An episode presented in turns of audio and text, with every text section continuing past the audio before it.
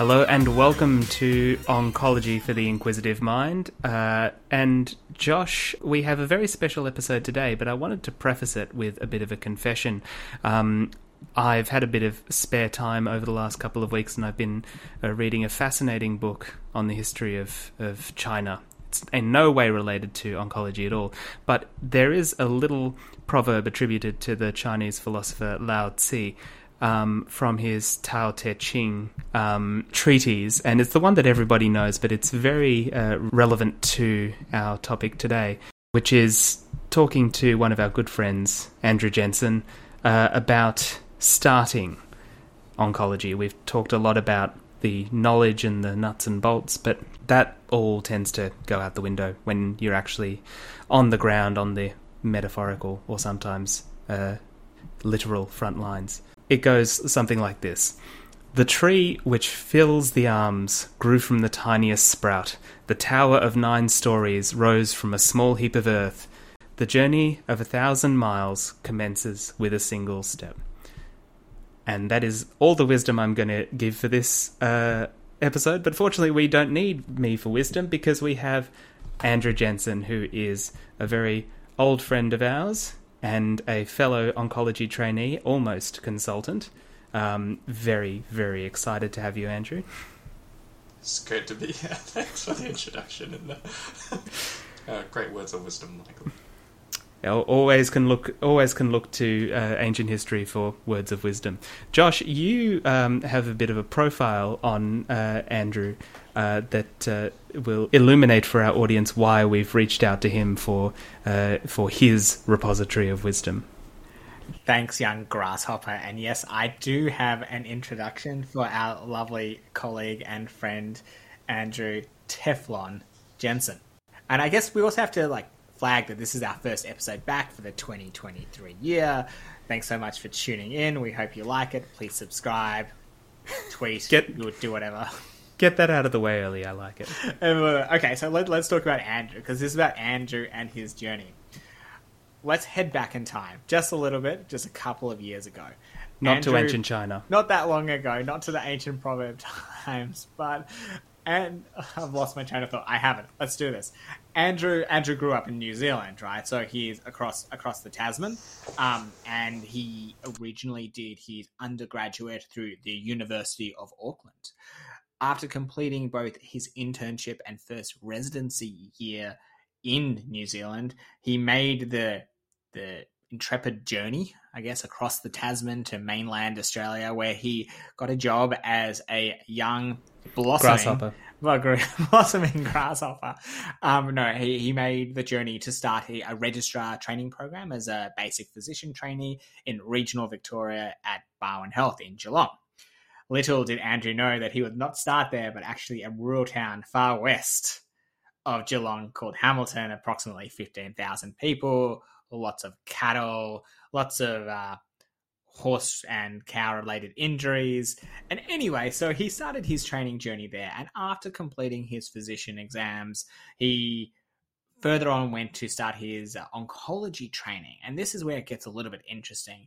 Andrew, who started his training in New Zealand, ended up in Victoria and now New South Wales, did his first advanced training year at the Epworth Freemasons in Melbourne before jumping ship to complete the rest of his training through the uh, Chris O'Brien Lifehouse. This is quite a well known establishment in Australia, quite a fair bit of research there. It's a premier institution, and also part time through Dubbo, one of the regional hospitals.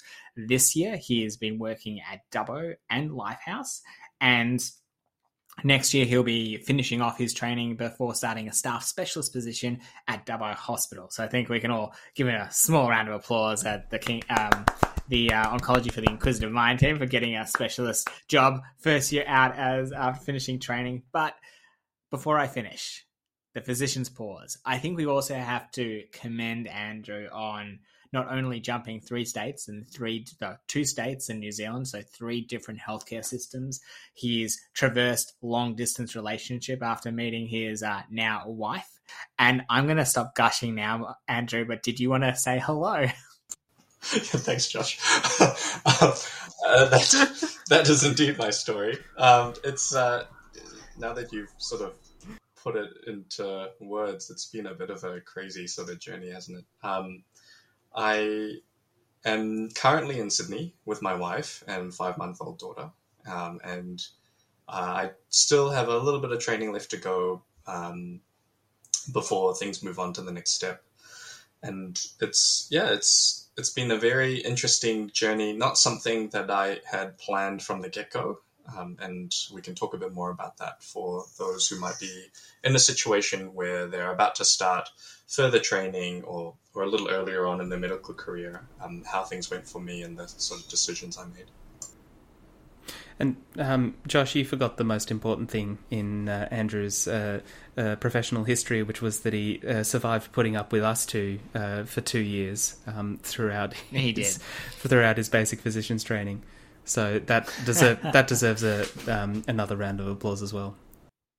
Um, so Andrew, I guess as we've mentioned and you mentioned, you you've moved around a lot, and this is not something that I think is uh, restricted to Australia or New Zealand trainees. You know, we hear about people in the states moving from, you know, Washington State to Florida. We hear about people in Europe going across Europe to to study and to work and train. But can you tell us sort of about in in more detail about some of the pressures that that you felt, some of the challenges, and some of the benefits, I guess, of of jumping around as it relates to your professional and personal development into the uh, incredible physician and person that you are at the moment.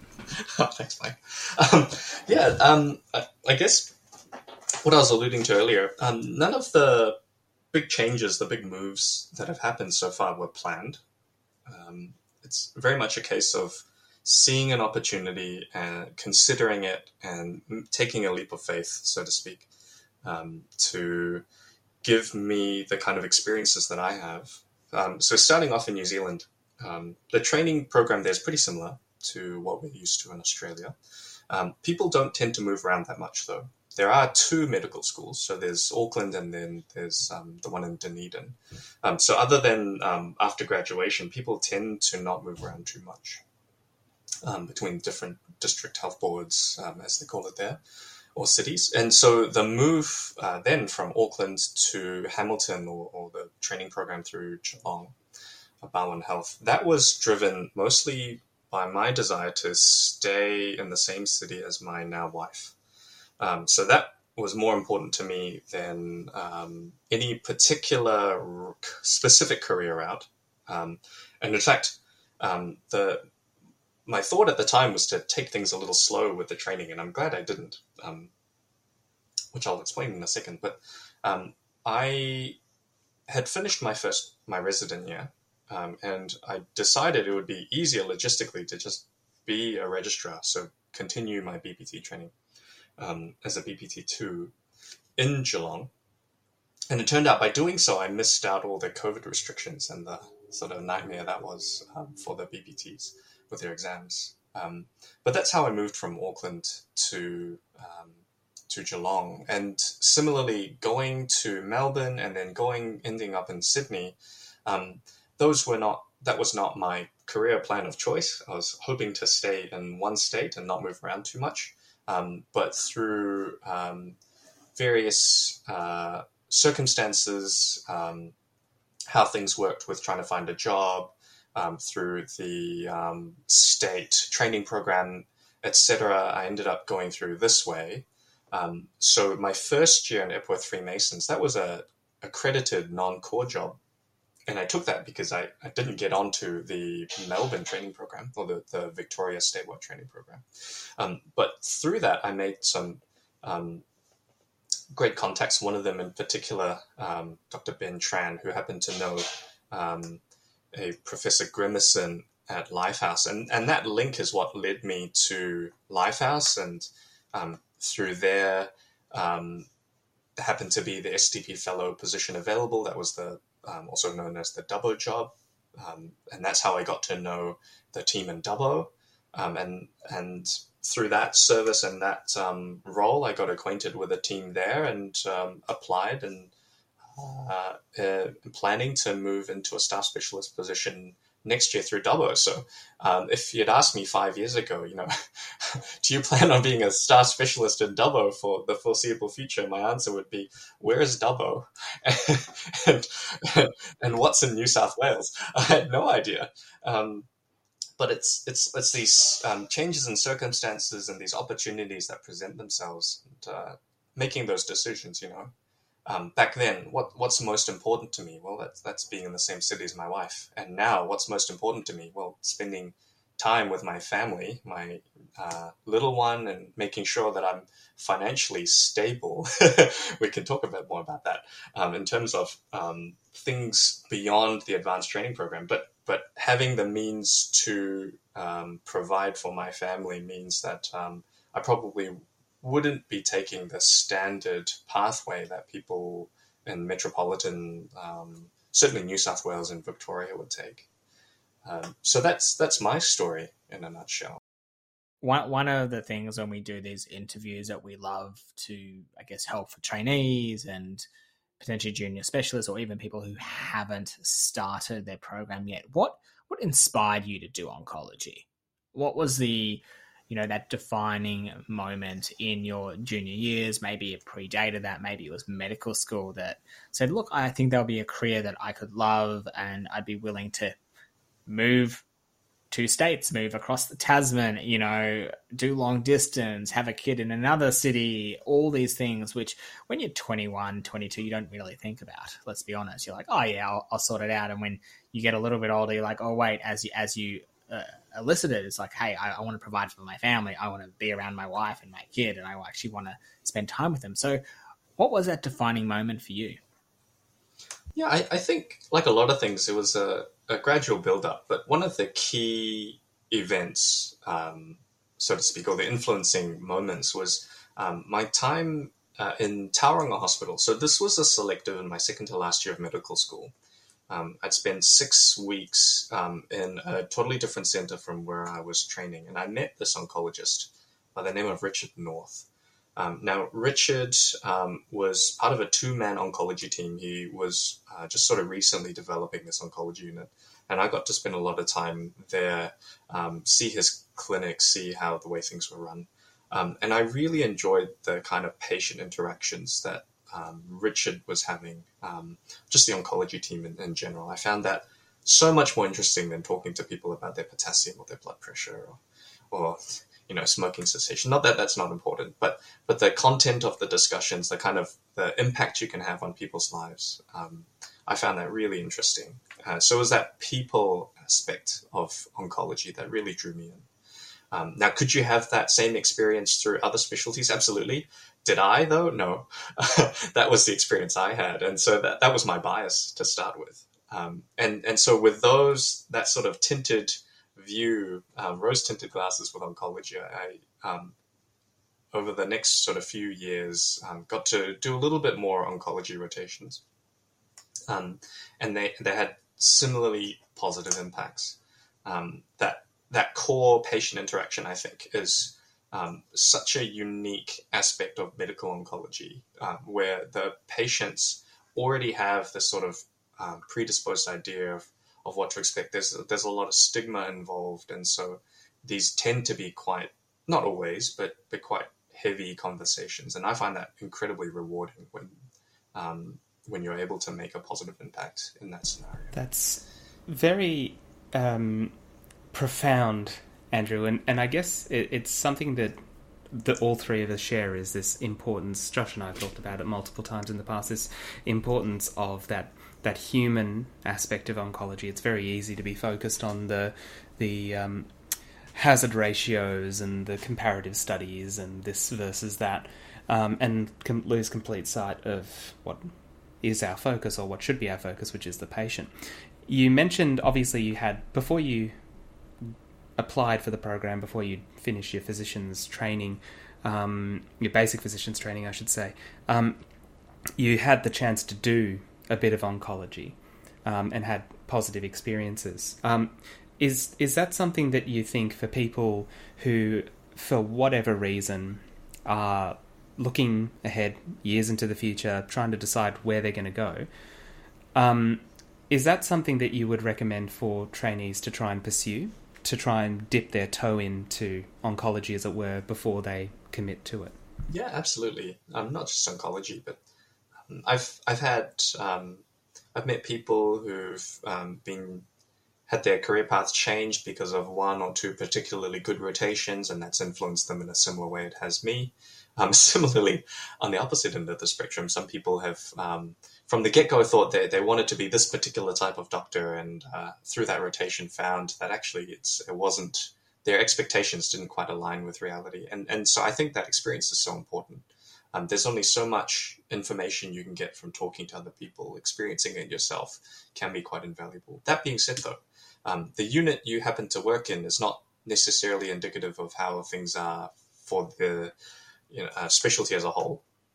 Um, you can think of horror stories, for example. If we go to one extreme, um, bad cases of bullying in certain specialties, that doesn't necessarily mean that um, the specialty as a whole um, encourages that behavior. And then on the other hand, you might have a really, really good supportive team um, which functions in a particular way. And, and again, that might not be um, the way things go everywhere. But uh, regardless, having some experience, I think, if you can, uh, not everyone can, but if you're able to select that, um, it can be quite invaluable. Andrew, we will we'll talk about you know reflections potentially later in this podcast, but you did highlight one thing that you know working in different institutions leads to different experiences. As a trainee, and you know we're all under this guise where yes, we're the advanced trainee, we're the second most senior person in any given team, but every specialist has a different methodology, way of treating someone, engaging with the facts and interacting with the research. How, you know, three different, multiple sites, at least three different major hospitals. How have you managed being, I guess, the underling or the pleb or who, however you want to say it? How have you managed, I guess, different consultant expectations? Given, you know, there's there's plenty of ways to skin a cat. I don't know if that's the phrase. Um, just to essentially like treat someone. How have you managed with the different expectations? Because that's part of the biggest challenge of being an oncology trainee is that everyone's slightly different and what you do at one hospital might not necessarily be the same at another hospital. That's so true. They they teach you in mid school sort of how to take a history from a patient, what how to gauge expectations, but they don't teach you how to gauge the expectations and the, the cultural identity of the team that you're going to work in. And that's so important for your mental health to prevent things like burnout and to, to just help you fit in with the team. I, I think um, I've come to understand that just having a very frank discussion with people from the get go can be very helpful. Um, that wasn't how things were in my intern year and resident year. Um, the, the interns and residents would give themselves a, uh, give each other a bit of a handover, right? Like logistically, this is what you do for the for the run. This is how so and so likes things done. Um, this is the time the ward round actually starts, you know, things like that, that you, you hand that information over. But as you become a bit more senior, um, you might not have that opportunity, or sometimes it's just prudent to ask the different consultants. Um, just uh, it's communication, isn't it? Having that skill. So just asking, you know, how would you like things done? Or in this scenario, um, I've seen um, such and such treatment given this way, um, but I just want to double check: is that something we do here, or is that something you would advise in that situation? And and sometimes um, the answer is pretty clear cut, and you maybe don't need to go through all that ritual. But other times you can learn things that catch you unexpectedly. You are still training; you're not the expert, and um, having um, keeping yourself in that open mindset can be very helpful. Um, has it always worked out for me? Not necessarily. Is it still helpful to get a quick handover from your predecessor? Absolutely, you should do that if you can. Um, but uh, that that's not a replacement, I don't think, um, for frank open discussion.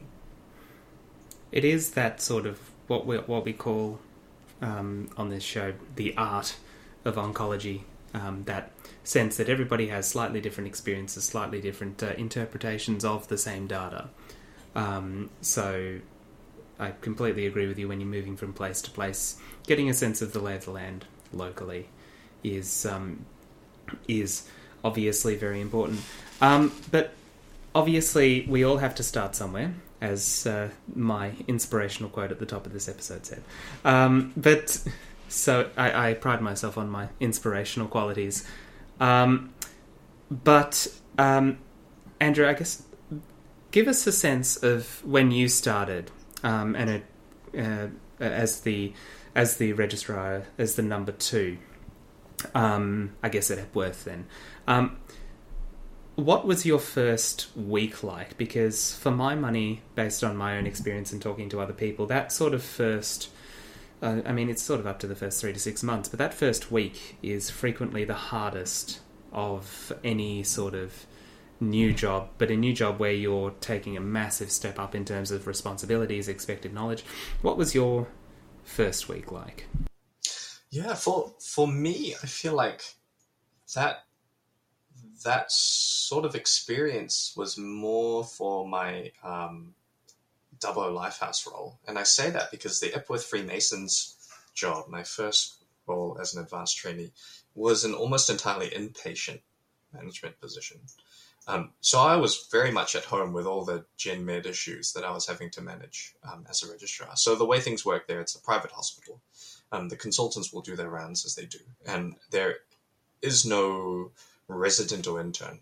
Um, so you are there on the floor, um, liaising directly with the between the, the consultants and the rest of the team, the nurses, staff, allied health um, making the referrals, etc. But the the issues that you're dealing with on a day to day basis are mostly um, like your typical gen med issues. I mean, you get you know febrile neutropenias. There's an oncology flavor to it, um, and uh, you do manage the day therapy unit as well. Uh, but the bulk of the issues tend to be things that I was quite familiar with already. Um, so that that was good in a way because it eased me into the issues with oncology, and I got to learn the side effects of the chemotherapy before I started charting the chemotherapy myself. So I got to get a sense of of it that way, um, without necessarily being thrust right into the driver's seat, so to speak. Um, and in Dubbo and in Lifehouse, I took on uh, what's uh, more um, standard as an advanced training role in medical oncology. So the vast majority of the work is done in outpatient clinics, um, with some ward cover. In this case, um, when I'm on call, uh, and and that was a, a huge leap, um, even even after the previous year's experience. Um, so just uh, yeah, I, I, guess people don't expect you to know everything, even though you know you are the trainee. The consultants they're very seasoned at, at what they do, and they know what to expect from a you know first year as a as opposed to a third year. Um, you, and you do what you can. You know, you try and upskill. You read what you need to. Um, you keep up to date with the, the journals, and you read back at the historical data, um, and you get that info as we were talking about earlier um, about how certain units or certain consultants like to do things. Um, I, I, don't think there's any easy way around. Um, you just have to put in the effort, but acknowledge that um, you probably don't need to stress so much because you are going to be imperfect. That's why you're a trainee. Um, and it's just a matter of putting in that time and pick, soaking up what lessons you can as you go. Because uh, you only have a limited time with these people who are much more experienced than you are. Um, as people have sort of said to me in the past, and I'm sure to many others, you know, as as you um, go from rotation to rotation, or as you work between different consultants, you sort of pick up the tips and tricks you like, and you don't think too hard about the you know aspects of their practice that don't gel as well with you. Um, and through that, you you become a sort of amalgamation of, of all the experiences that you find helpful by the time you finish your training.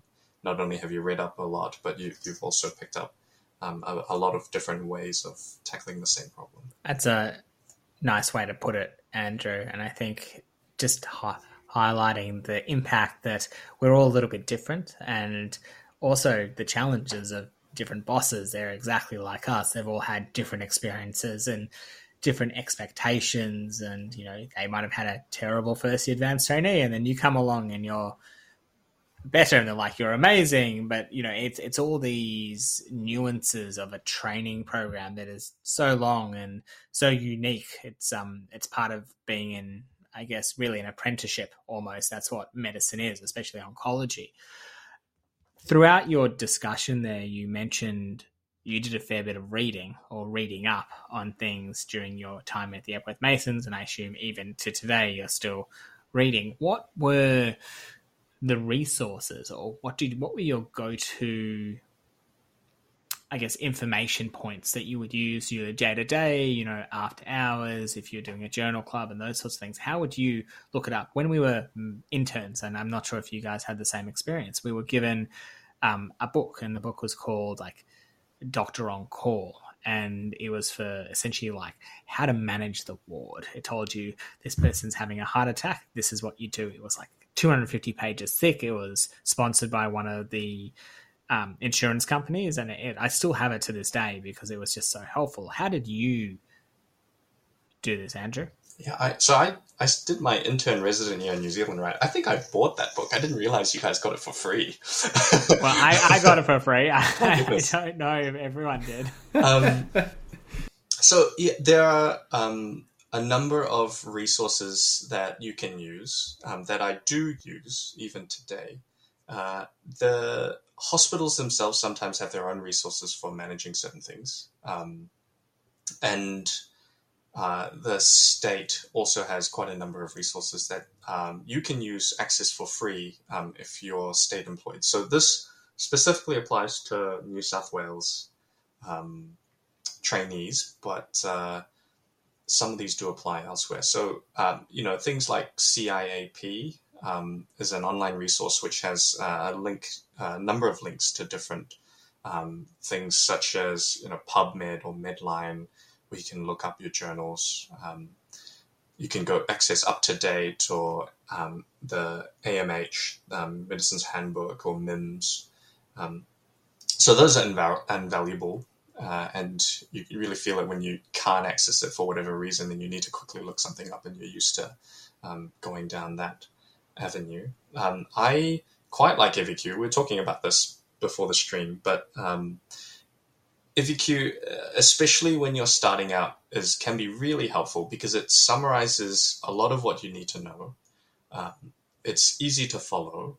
It has the the references there, so you can check back and and do the, the reading yourself if you find um, what's inadequate. But they, they have what's called an evidence section, and you can see the justification for why um, such a protocol is on the site.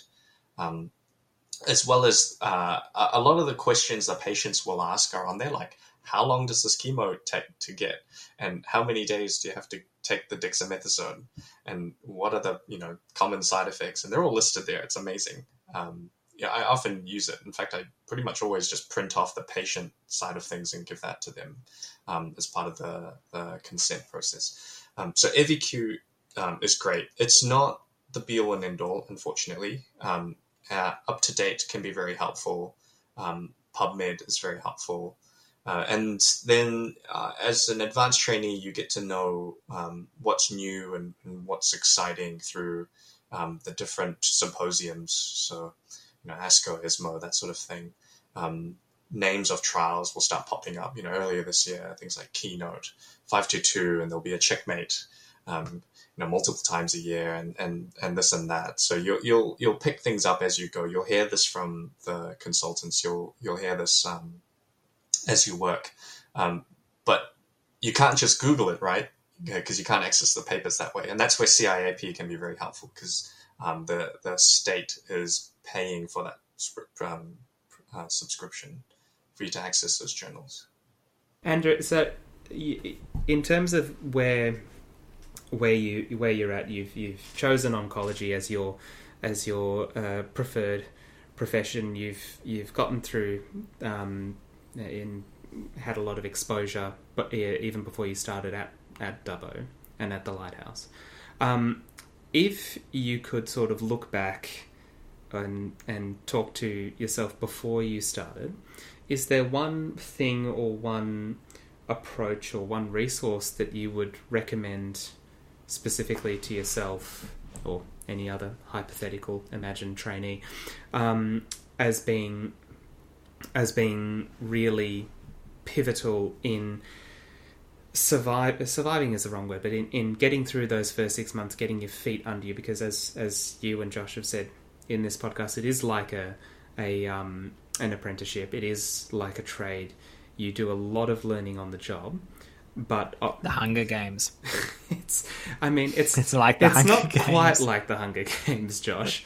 in in in that there's um there's not just a trail of dead oncology trainees and only one survives after um any a period of time. Anyway, um but the um is is there any sort of advice that you would give yourself or a trainee starting out um, that you think would be pivotal and important in guiding them through those tough first few months?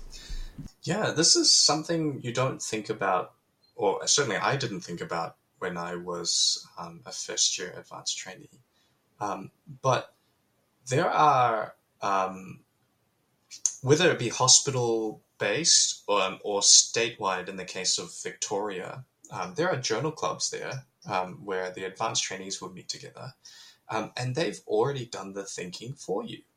They've, they've done the research they've put it all into presentable slides usually um, and they even save it online and send it to each other with the resources attached so you don't have to go finding all the um, the references usually. And, and again it depends on your institution. Um, that was the case with the um, so VMOTP or VMOTG uh, and so if I could give advice to my younger self it would be um, talk to my predecessor and find out what resources they had um, from things like the journal clubs. Easy to digest, you know, 30 to 60 minute um, timed material where you don't have to spend forever wafting through the NCCN or the ESMO guidelines um, because that's not helpful. It's just too much information.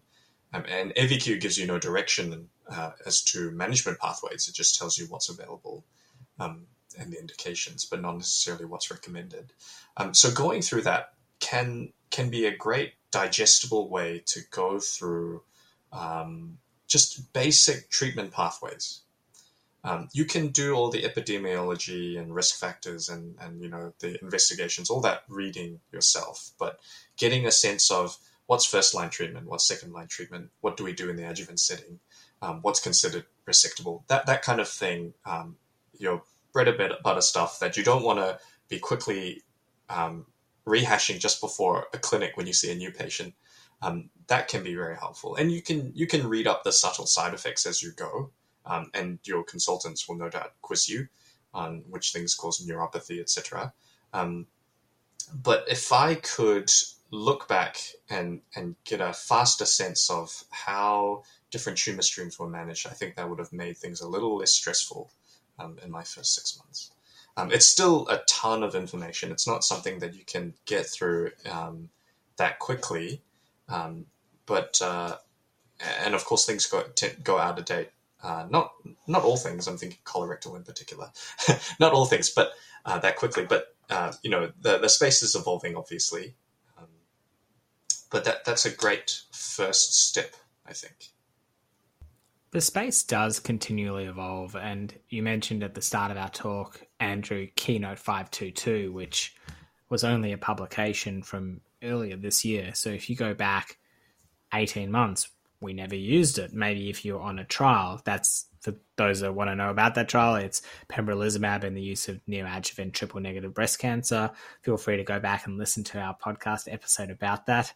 Not the reason I brought that up, but just in case you wanted to talk about it. And I think you talked about risk, uh, not risk mitigation, but kind of stress mitigation. And there are two things with oncology that I would love you to sort of dive a little bit deeper into. One is stress management and reducing the risk of burnout, which, like many of our registrar colleagues, we're all very busy. But the difference, I think, that is probably oncology specific is that anxiety and that stress component is next level with our oncology patients because we deal with a lot of young, healthy people who, through no fault of anyone, have been diagnosed with a potentially life limiting illness. Yeah, I'm by no means an expert in uh, work life balance and preventing burnout. Um, the way I'm sort of structuring things um, at the present time, uh, uh, I guess, you, you, know,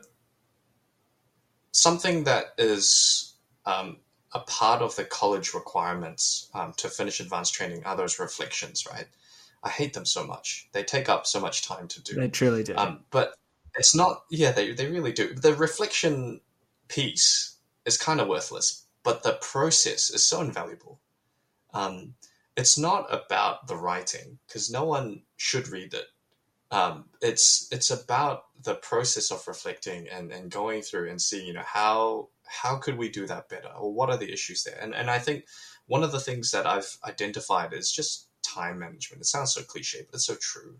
Um, your, your life's constantly evolving, right? Like I didn't expect a five month old daughter five years ago to happen in 2022, 2023, and here we are. And so, um, trying to juggle time with family, um, time and work commitments, um, and other commitments you might have.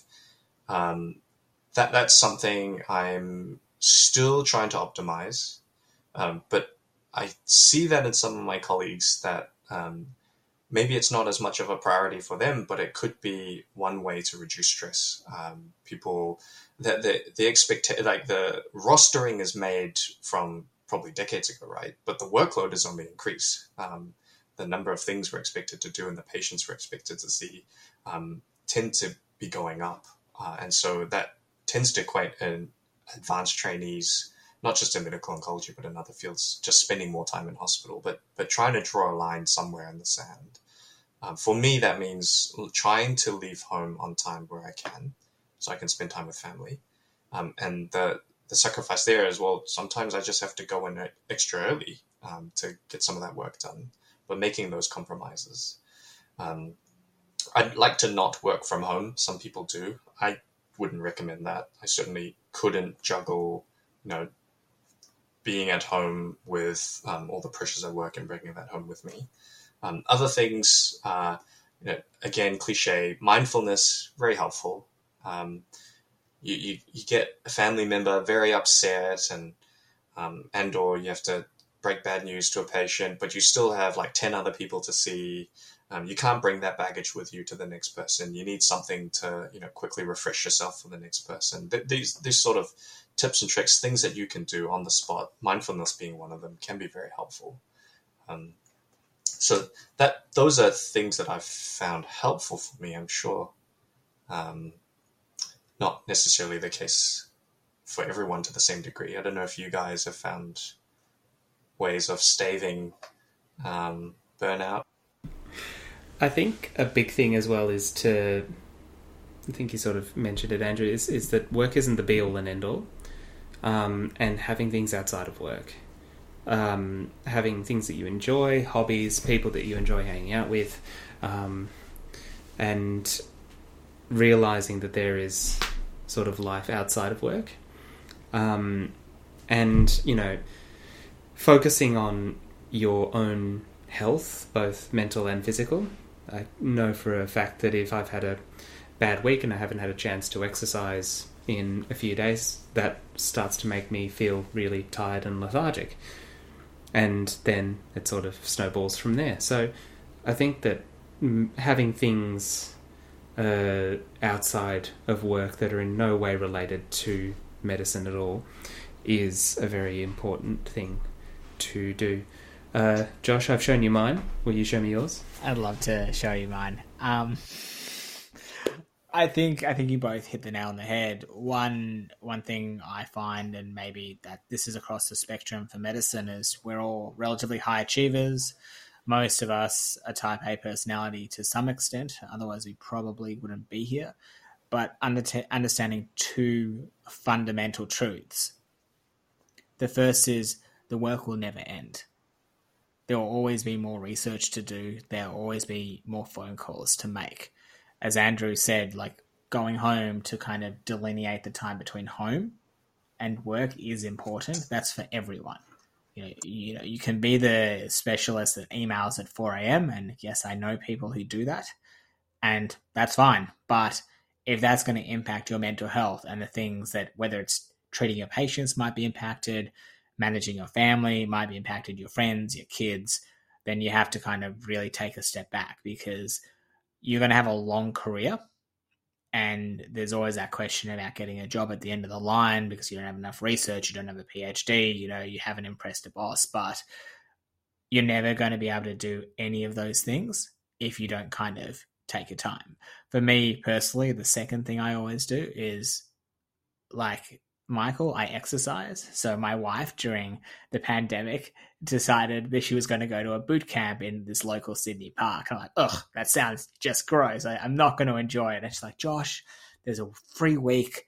Come along. You might you might not hate it. And you know, since that time, I've gone religiously, and even when I'm tired, and even when I'm just like I've had my 70 hour week, I will still go because that one thing helps my mental health so I can manage everything around me.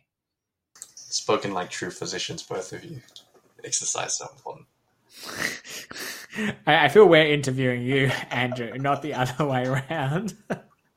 Andrew clearly didn't get the memo. No, um, no, no, definitely not. Obviously, all three of us can agree that the the start of the start of the oncology training specialty training, sort of any sort of specialty, is a bit of a gear shift in terms of what you're doing, what you're expected to do and, and know.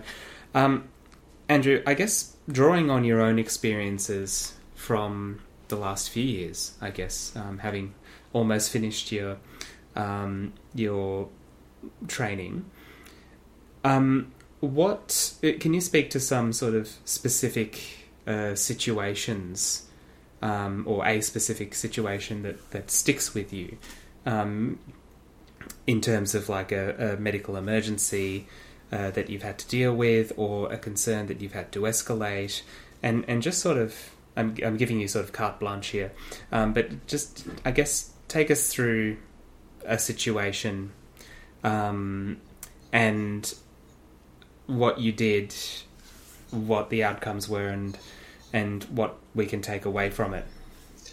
Um, I'm sort of seizing on your point about um, about the importance of reflecting here. Yeah. Um, so my first job in Australia was in Hamilton, as Josh mentioned. Um, it was it was a three month rural rotation as part of the GenMed BPT program. Um, we don't have snakes in New Zealand.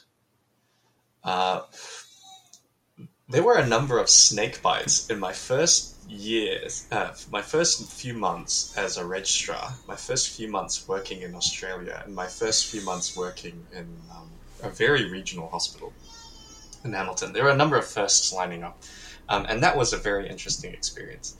Um, the, the there's also um, I don't know what it's like now, but but when I a few years ago, uh, the on-call registrar um, often a first year registrar there, uh, they would be manning their ICU HD or whatever you want to call it. So there is no ICU there, and the consultants for GenMed were were filling in that position also.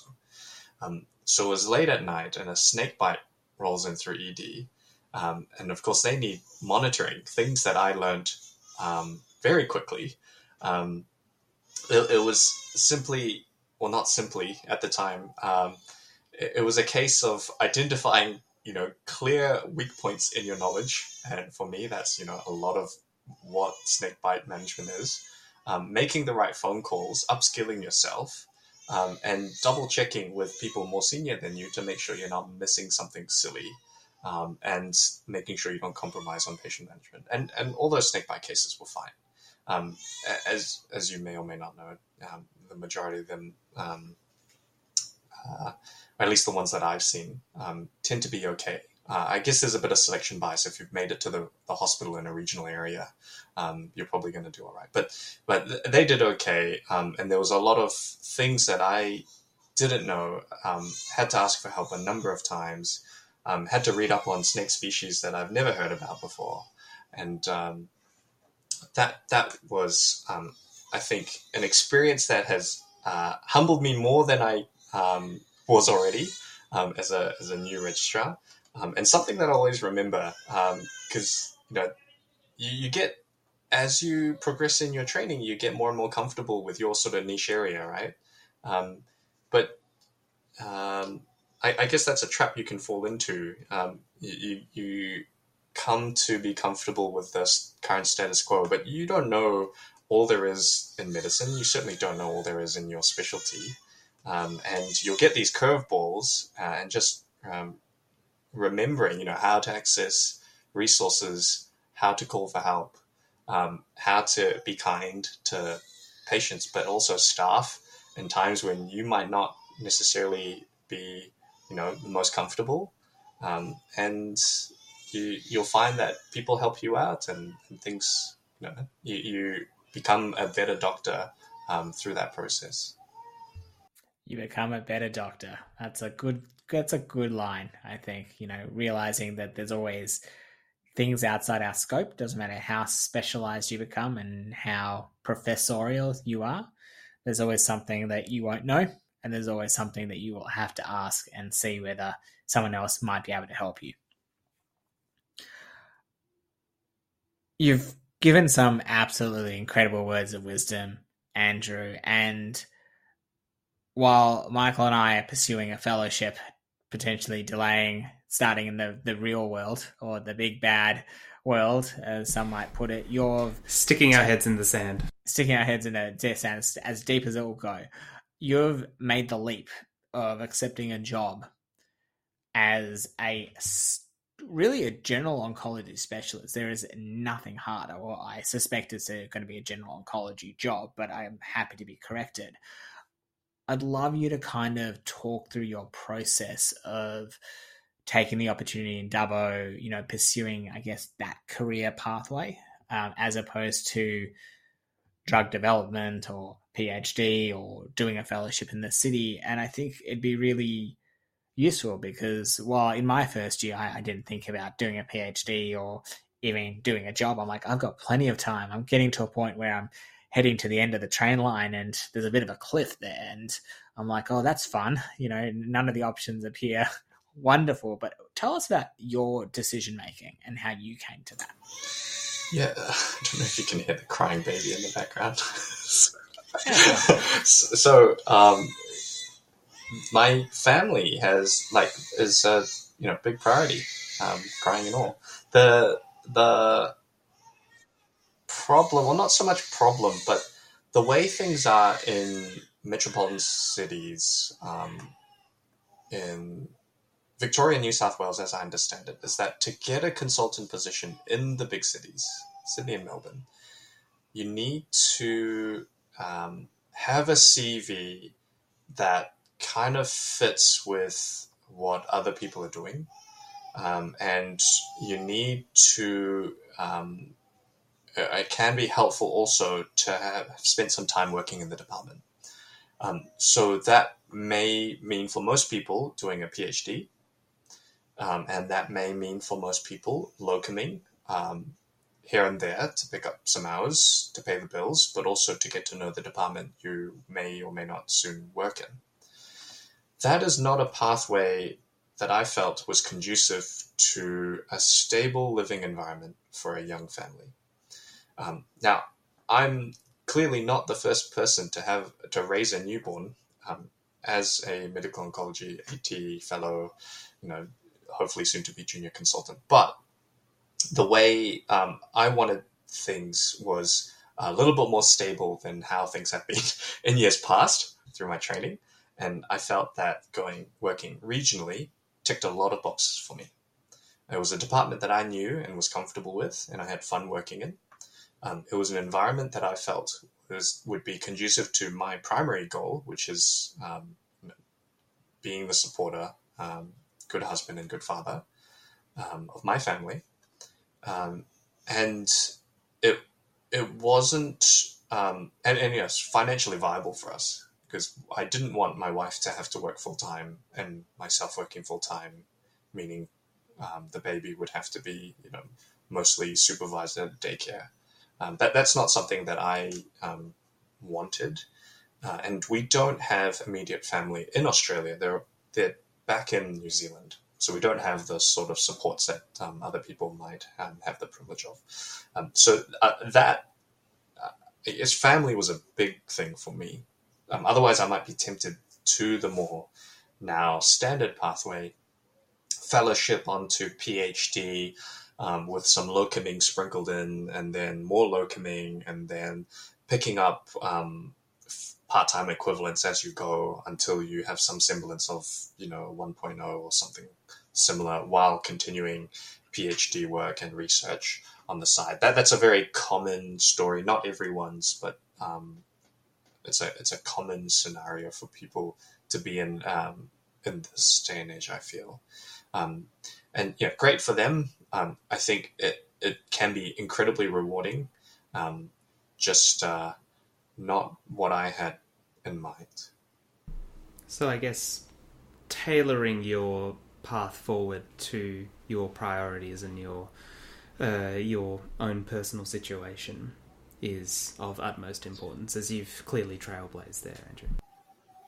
Yeah, but I mean, at the same time, um, I didn't do the STP fellow position thinking, "Oh, I'm going to get some experience in Dubbo before I apply for a for a consultant position." Not at all. That that STP, that Dubbo fellow job, um, was what I um, sort of had the opportunity to apply for um, after the job in Melbourne. So I had no idea this was going to work out this way. I think it's also a case of seeing what opportunities there are available um, and deciding for yourself if that's conducive to the kind of future you're hoping for, while keeping in mind that the future you hope for, um, you know, no one uh, oncologists, especially, um, know very well. We're not very good at predicting the future. Um, so you just, in some sense, plan the best you can, but also take things as they come and see the opportunities um, for what they are. Opportunities which you may or may not decide to take, and I've decided to take a few.